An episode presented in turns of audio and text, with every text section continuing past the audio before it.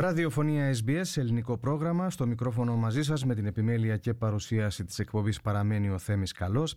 Συνδεόμαστε τώρα, φίλες και φίλοι, με την Αδελαίδα για την τακτική ανταπόκρισή μας και από εκεί. Στην άλλη άκρη της γραμμής μας είναι η συνεργάτηδά μας, Πέγγι Βουλγαράκη. Πέγγι, καλησπέρα. Καλό, καλό μήνα ευχόμαστε και ευχαριστούμε που είσαι μαζί μας. Καλησπέρα και από μένα Θέμη, καλό μήνα και καλό απόγευμα σε όσες και όσους μας ακούν.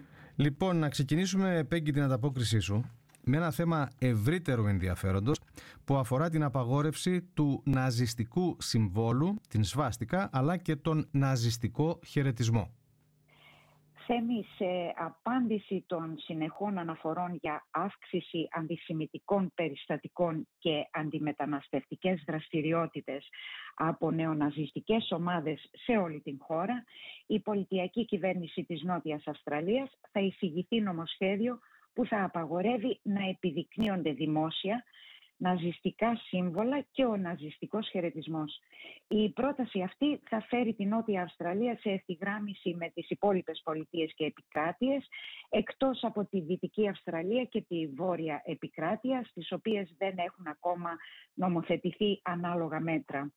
Ο νέος νόμος θα περιλαμβάνει εμπεριστατωμένο υπόμνημα που θα εξαιρεί τη χρήση των συμβόλων για ακαδημαϊκούς, εκπαιδευτικούς ή καλλιτεχνικούς σκοπούς καθώς και για θρησκευτικούς όπως η σβάστηκα που χρησιμοποιείται ως σύμβολο της ειρήνης στον Βουδισμό, Ινδουισμό και Τζαϊνισμό.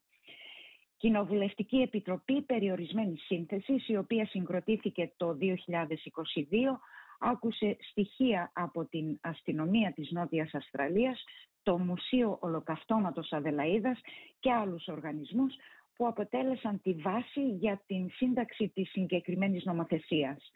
Ο Γενικός Εισαγγελέας Νότιας Αυστραλίας Κάιεν Μάχερ ανέφερε ότι ο νόμος αυτός θα επιβάλλει σκληρές κυρώσεις σε όσους επιδιώκουν να προσπαθήσουν να προωθήσουν ε, αυτή την αποτρόπαια ιδεολογία το πρόστιμο μπορεί να φτάσει μέχρι και 20.000 δολάρια ή ένα χρόνο φυλάκισης και στέλνει σαφές μήνυμα ότι τα ευρέως αναγνωρίσιμα σύμβολα μίσους, βίας και μυσαλλοδοξίας παροτρύνουν τη διαίρεση της κοινωνίας και δεν έχουν καμία θέση στην Νότια Αυστραλία.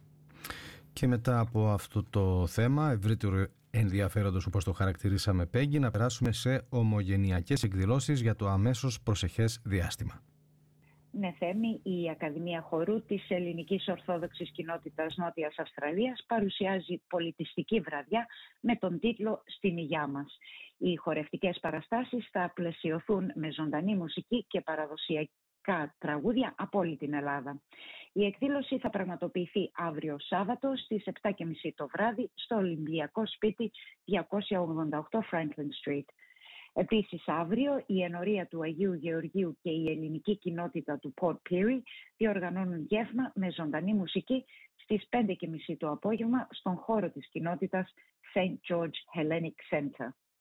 Η Κυπριακή Κοινότητα Νότιας Αυστραλίας πραγματοποιεί Χριστουγεννιάτικο μπουφέ την Κυριακή 3 Δεκεμβρίου στις 12 το μεσημέρι στο οίκημα της κοινότητας 6 Balpal Street, Welland. Και τέλος, ο Σύλλογος Ευιωτών Νότιας Αυστραλίας διοργανώνει το τελευταίο μπάρμπεκιου για το 2023 μεθαύριο Κυριακή στην αίθουσα του Συλλόγου Greek Avian House, Woodville. Και να ολοκληρώσουμε, Πέγγι, με τα τραπέζια της αγάπης τα επόμενα τραπέζια της αγάπης σύμφωνα με το Γραφείο των Κοινωνικών Υπηρεσιών της Ελληνικής Ορθόδοξης Κοινότητας Νότιας Αυστραλίας είναι την Τετάρτη 6 Δεκεμβρίου στις 10.30 το πρωί το τραπέζι της αγάπης Salisbury στην περιοχή Salisbury Downs και την 5η 7 Δεκεμβρίου στις 9.30 το πρωί το τραπέζι της αγάπης Mitcham στο Lower Mitcham.